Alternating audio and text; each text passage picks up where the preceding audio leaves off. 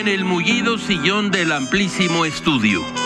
Gil Gil lo leyó en su periódico Milenio en una nota de Daniel Venegas. El presidente aseguró que su gobierno no utilizará al Estado para perseguir escritores o intelectuales críticos, pero tampoco tendrá escritores asalariados. No queremos polémica, dijo el presidente, es un buen historiador, se refería a Enrique Krause.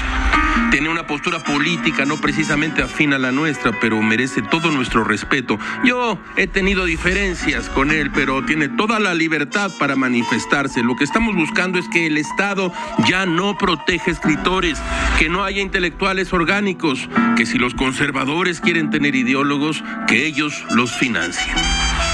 Gil no recuerda descortesía mayor y ofensa más profunda a un escritor y a un intelectual salido de las palabras de un presidente de la República. Tenemos respeto por este y otros intelectuales financiados por el Estado.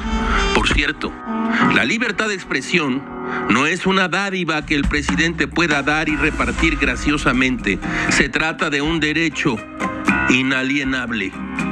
En cierto sentido, el presidente tiene razón. Su gobierno no tendría por qué financiar ideólogos. Ya todos ellos son sus empleados y les paga por sus tareas de adoctrinamiento. Con ustedes, los orgánicos del presidente López Obrador. Para empezar, John Ackerman y Rafael Barajas el Fisgón, ambos periodistas de Fusta y Fusta, directores de una escuela de cuadros cuyo presupuesto asciende a 400 millones de pesos anuales. Sin dobleces, Paco Ignacio Taibo, director del Fondo de Cultura Económica, quien concentrará las librerías Educal y la Dirección General de Publicaciones y ejercerá un presupuesto de 500 millones de pesos por lo bajo cada año. Nombró, por cierto, a su amigo de toda la vida, Paco Pérez Arce, como un subdirector sin cartera del fondo.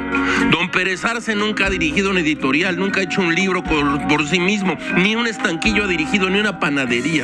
Dicho sea de paso, es autor, por cierto, de la novela Doña Blanca. Taibo es buen amigo de sus amigos y lo sube rápido al presupuesto. Todo, todo es muy raro, caracho. Como diría Saint-Exupéry, la huida no ha llevado a nadie a ningún sitio.